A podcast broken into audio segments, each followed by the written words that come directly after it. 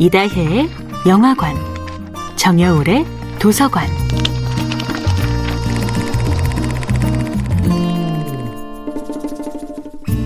안녕하세요. 여러분과 아름답고 풍요로운 책 이야기를 나누고 있는 작가 정여울입니다.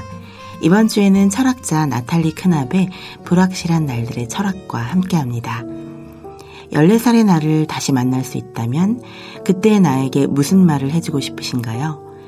여성들끼리 속 깊은 이야기를 나누는 미국의 토크쇼에서 이런 질문을 들었습니다. 14살의 나에게 넌 잘해낼 거야.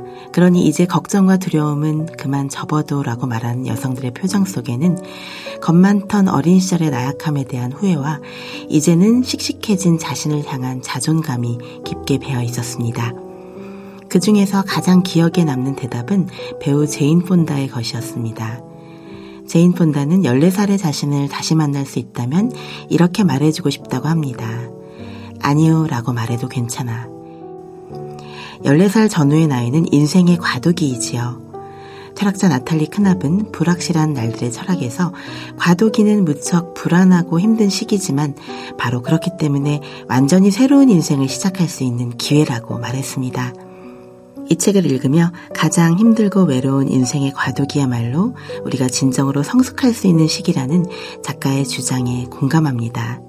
사춘기든 중년의 위기든 갱년기든 간에 모든 과도기는 새로운 탄생의 기회입니다. 탄생은 우리가 통제할 수 없는 본질적인 경험에 스스로를 열고 변화시킬 때마다 항상 일어나는 일입니다. 돌이켜보니 제 인생의 과도기 14살에 필요했던 용기도 바로 단호하게 아니오라고 말해도 괜찮다는 믿음이었습니다. 아니라고 말할 용기가 없어 yes라고 말하는 것이 더 착하고 좋은 사람으로 남는 길인 것 같아서 싫으면서 좋다고 말했습니다.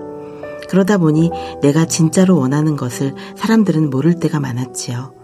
결국 나는 어디에 있어도 이해받지 못하는 사람처럼 느껴졌습니다. 그런 위기감을 결정적으로 느낄 때가 바로 서른 즈음이었죠.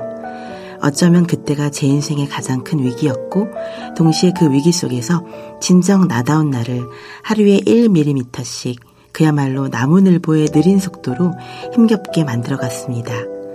그런데 놀랍게도 그 힘겹고 지긋지긋한 인생의 과도기가 돌이켜보면 가장 열렬하게 나를 탐구하던 시간이었습니다. 힘들었던 대신 나 자신에 대한 빛나는 깨달음을 가장 많이 얻은 시기였습니다.